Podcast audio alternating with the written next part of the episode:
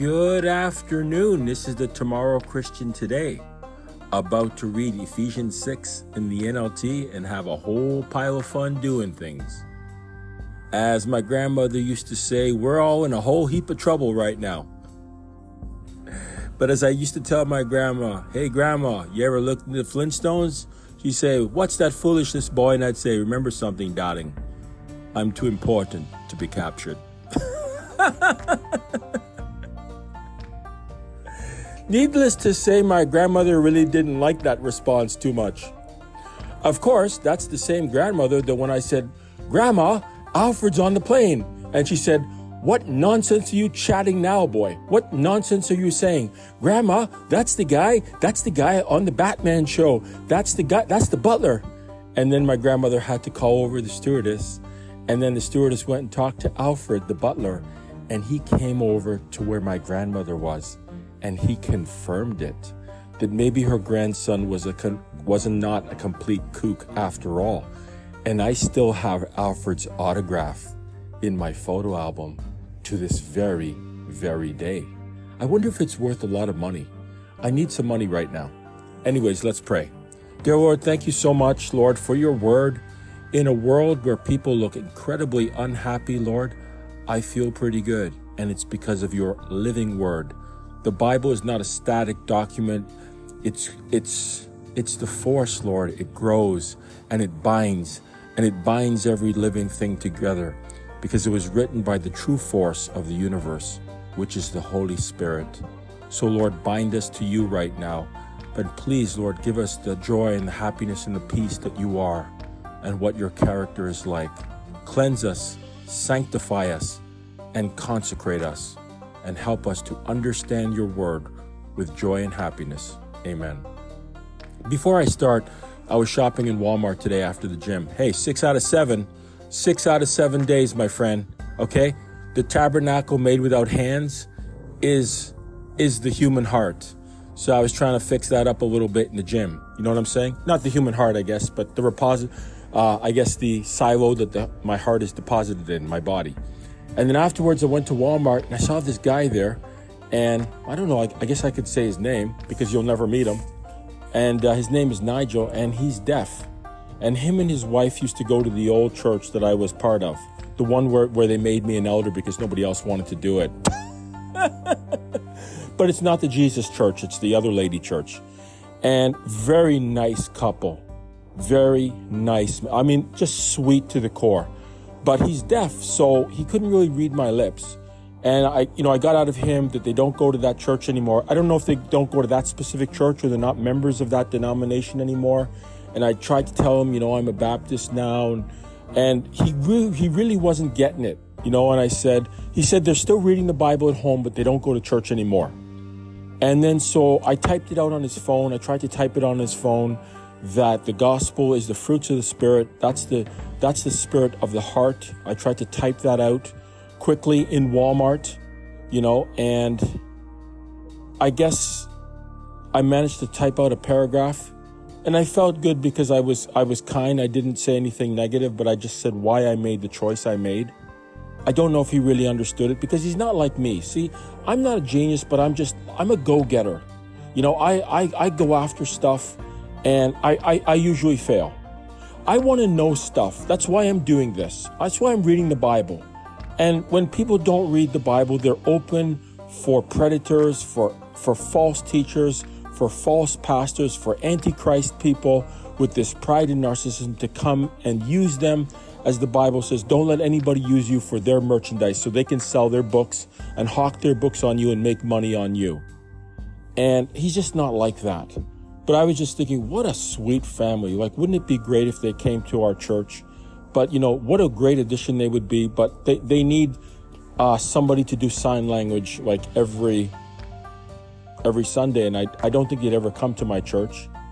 And I don't think that they would want to come to a church that meets on a Sunday because they have been told lies that Sunday is the mark of the beast. But what a sweet family, really. I, I hope I left, I hope I did something good there. It's like, Lord, you know what? Did you just use me for something, or was that just a useless interaction that nothing good will ever come out of it? I hope the Lord can use me for good interactions, because I want to promote his son. I want to promote Jesus, who is the new covenant, who is the gospel on two legs, who is salvation on two legs, who is at the right hand of the Father, not promote some dead human, some dead man, or some dead woman in the grave with all her ideas and her hermeneutics and everything like that. I want to promote the living Christ, not a dead antichrist. Anyways, enough of my rambling and diatribe. Let's read. Children, obey your parents because you belong to the Lord for this is the right thing to do. Honor your father and mother. This is the first commandment with a promise. So, this is interesting. It's like it's part of that, you know, 10 commandments, but he said this is the first commandment with a promise. If you honor your father and mother, things will go well for you and you will have a long life on the earth. That's interesting. So, if you're nice to your parents, if you respect them, you will be well. I know my friend does not respect his mother.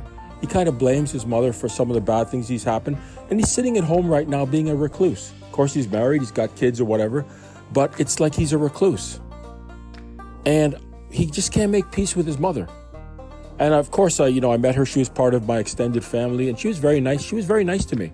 You know, when I met my wife, that's not my wife anymore, um, she came out after me, this lady, and she said, Why are you seeing my niece?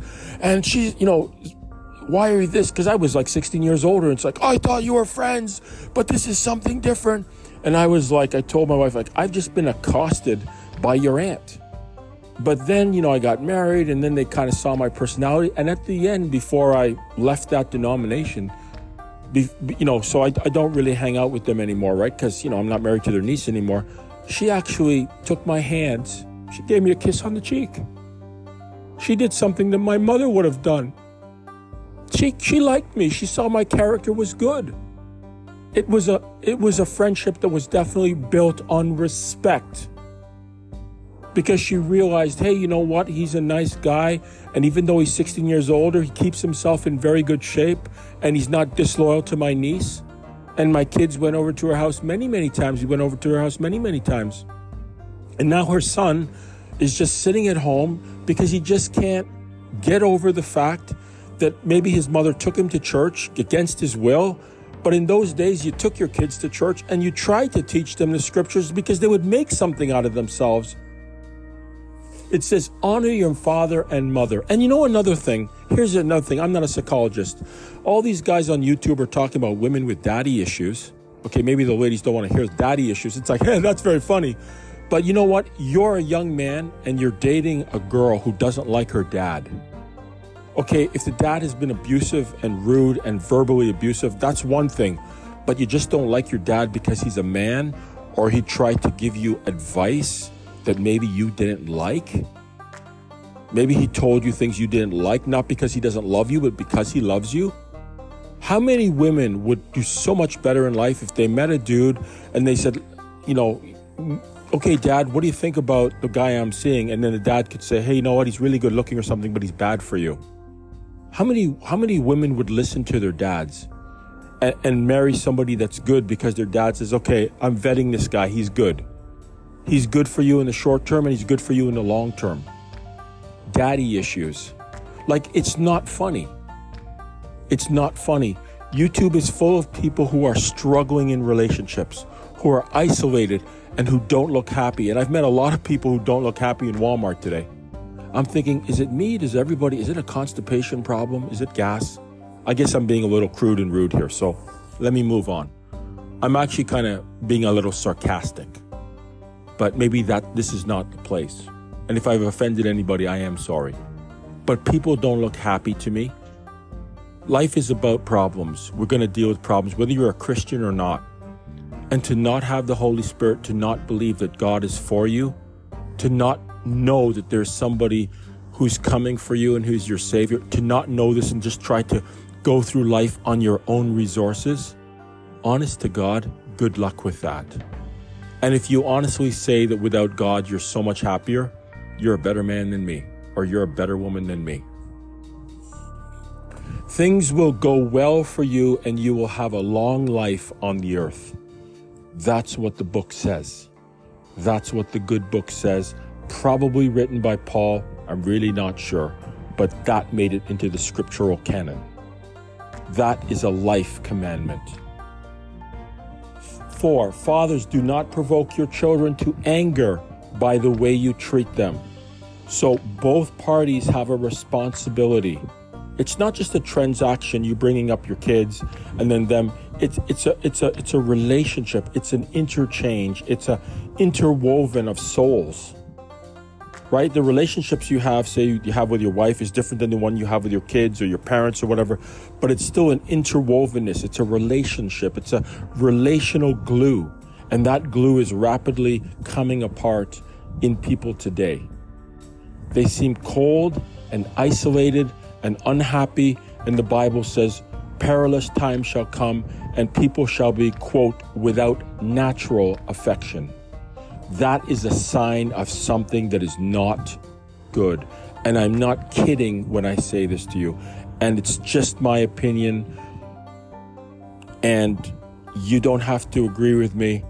I don't tell you what to do. I ask you to think about the things I tell you. I don't tell you how to think. I ask you to think about what I'm saying to you. Because I'm thinking too. I'm a human too. Rather, bring them up with the discipline instruction that comes from the Lord. You're not allowed to discipline your children anymore. Kids are always right, and you're the parent, you're always wrong. You don't know what you're talking about. And now everybody's become unhinged and undisciplined. No kind of discipline whatsoever. Just everything is just free. Just go with your heart. Whatever feels right, you do it. Good luck with that. Verse 5 Slaves, obey your earthly masters with deep respect and fear. Serve them sincerely as you would serve Christ. Okay, that's not easy, especially if the person, the master, is not Christian and not kind to you. I don't think that's easy. Serve them sincerely as you would serve Christ. Try to please them all the time, not just when they are watching you. As slaves of Christ, do the will of God with all your heart. Work with enthusiasm as though you are working for the Lord rather than for people. Remember that the Lord will reward each one of us for the good we do, whether we are slaves or free. Loving God is not easy, I don't think. People say, oh, I love God, blah, blah, blah, blah, blah. Sometimes God lets things happen to you or or convicts you to do something you don't want to do. Do you think that I don't think Jesus wanted to die on a cross? You think that he wanted to engage all these people who were rude to him, all these Pharisees and Sadducee guys who were so rude and always chasing after him? I bet you I bet you inwardly Jesus might have been tempted, hey, just yell at these guys and be done with it. And then Jesus looks over at his father and his father says, You're trying to reach people. And when how you reach them you're reaching them for me. Look at Moses. What a great leader he was. He was humble and meek, but he blew his stack. He hit the rock twice instead of once. And it's like, yeah, he's justified in doing that. I'd have lost my my cool too. So would I have.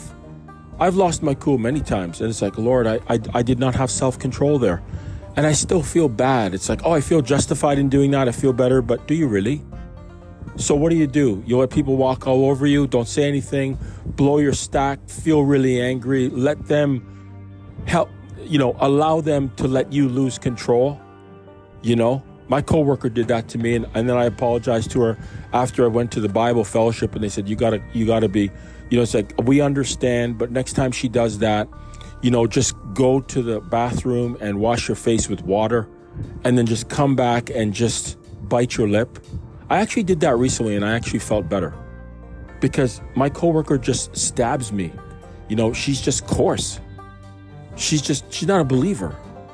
Like, she doesn't know how to talk to people. There's no emotional intelligence there. I'm sorry. I have to work with this person every day. It's not easy. Like, Lord, why do I have to work with this person? Is this part of the chiseling thing?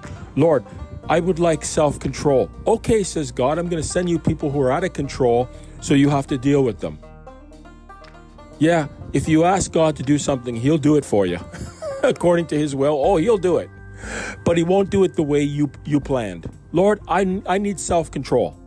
Okay, I'm going to send you people who are out of control and they're going to for, they're going to tempt you to be out of control. Well, how's that working for me, Lord? Well, you wanted self control, right? You got to develop it. Or you got to develop self control by not losing control with people who are out of control and stabbing you with words to make you lose control. Lord, is there a plan B? I don't like plan A. Okay? Is there a plan B? I do not like plan A. Honestly. It's just like, this is so obvious to me. And yet, Lord, can we do it a different way? Like, honestly, is every day a test? I'm telling you, every day as a Christian, it's a test. Like, Lord, I'm so tired. It doesn't matter. You're being tested for all eternity, my friends. The test is over when Jesus comes back. You are or you are not. You're invested in God 100% or you are not. It's a binary thing. There's no analog here. You're in or you're out. Trust me, my friends. I think we're going to be sitting right up to the up to the day Jesus comes back. I think that's what I think that's what I've been told, and I kind of believe that. But honestly, I think it's going to be less and less. That's my hermeneutic. I don't tell you what to think. I ask you to think about what I tell you. Verse 10, a final word. Be strong in the Lord and his mighty power. Oh, yes, Lord, I need strength. Put on all of God's armor so that you will be able to stand firm against all strategies of the devil. Oh, yes, for we are not fighting against flesh and blood enemies, but against evil rulers and authorities of the unseen world. I think this is something where Daniel says, or this angel is speaking to Daniel in the Old Testament. He says, Now I've got to go fight against the prince of this world, or I've got to fight against some prince. And it's like, it's some kind of spiritual battle. There are spiritual forces here. Um, fighting against rulers and authorities of the unseen world, against mighty powers in the dark world, and against evil spirits in the heavenly places. Like, I think that the demons were once angels, right? And they mutated. You know, they went to, they went over with Satan. They thought Satan could give them a better deal. They were not happy with God, and now they're part of His deal. There's a hornet trying to get into my apartment here. Okay, I closed the window. And, and and these guys are crazy. You know these demons are crazy. And they, and they don't have the holy spirit. And they're going to attack you or they're going to use other people to attack you. Other people who are not filled with god's spirit. They're going to hurt you. They're going to try to make you lose control. God is allowing them to throw things at you that are not loving that are not joyful that are not peaceful that are not patient, so like impatient, people driving on your bumper like right up, even though you have to turn somewhere and you've given plenty of time for the right hand signal. People who are not gentle, who are coarse and rude, people who are not good, who are not who are faithless, people who are not meek, they're full of themselves, they're proud and narcissistic, and people who are way out of control. And God's going to allow those people to intersect your life. And He's going to use that to grow you towards Him in the Holy Spirit. I'm sorry, Lord, but I did not get to approve this plan. Can we like rework this a little bit? You know, give me a little bit. There's no wiggle room here. You know, it's uh, God, are you kidding me? You know, this world is a world of good and evil, and it's more evil than good. Like, Lord, you want to use all this evil to make me perfectly good? You're kidding me, right, Lord? Come on, you're kidding me, right? Okay, Lord, I'm gonna I'm gonna rub my eyes now. I'm gonna count to three, and when it's one, two, three, I'm gonna wake up. Okay, this is a dream I'm having. It doesn't seem to be that good. I mean, I'm laughing, uh, but but I'm I'm serious here. Maybe maybe you don't want to hear this. I'm talking too much. Okay, so let me keep reading. Therefore, put on every piece of God's armor so you'll be able to resist the enemy in the time of evil. Then, after the battle, you will be standing firm. Well, I tell you, if the Bible ain't armor, I don't know what is. That's why I'm reading it. Lord, I need you to put the armor on me because I can't do it myself. I'm feeble. I need to read your word. I need to arm my heart and I need to guard against my heart. Bible says, guard your heart. Don't let all the stuff from the world, all these evil ideas and philosophies, and all this weirdness that the world is um, spouting and spewing, um, don't let it come into your soul. Don't believe it. I, the race car driver, you know, she's got a nice face, you know, but she's talking to this lady who's talking about satanic rituals and, and witchcraft and, and all this sort of stuff because she's trying to find the good life by listening to all these different philosophies. But it's like, this is just weird. Like, it doesn't make any sense. It's just a lot of woo woo talk, a lot of woo woo talk, a lot of word salad. God's word is plain and simple. Cling to, God says, cling to me, cling to my son Cling to the Holy Spirit, read the Word, and pray. Verse 14 Stand your ground, putting on the belt of truth and the body armor of God's righteousness. You know, where I was born, my the former church, it wasn't bad. It was It was good. There were some good things in there. It's just not 100% truth. It's been corrupted. And it's somebody else's ideas of, of Jesus. And you go, why is that bad? Because it seems that the, the focus has shifted away from 100% trust in Jesus and following his commandments to doing what this other lady said, which is her opinion of Jesus. That's that's a deflection. That's not the gospel. That is a that is a view of the gospel through somebody else's eyes. That's an alternative voice. That's why it's evil. You can't go to an alternative voice. Eve listened to the alternative voice, the alternative quote, spiritual unquote voice in the tree. She listened and bought into his narrative because the whole purpose was to deceive her. And then she picked the fruit and ate it and gave it to the man who was with her, and he and he and he ate it too. Trust in God 100% or not. There's no third option. For shoes, put on the piece that comes from the good news so that you'll be fully prepared. Fully prepared. What is the saying? Uh, plan to fail, fail to fail to plan, plan to fail. So you have to be fully prepared in God. In addition to all of these, hold up the shield of faith to stop the fiery arrows of the devil. Put on salvation as your helmet and take the sword of the Spirit, which is the Word of God. That's what we've got here the sword of the Spirit, the Word of God. The Word of God is sharper than any, more powerful than any two edged sword because the Word of God cuts asunder to all the pride and the narcissism and the external appearance, and it cuts to the meat of the matter, which is how do you think? What is your spiritual operating system?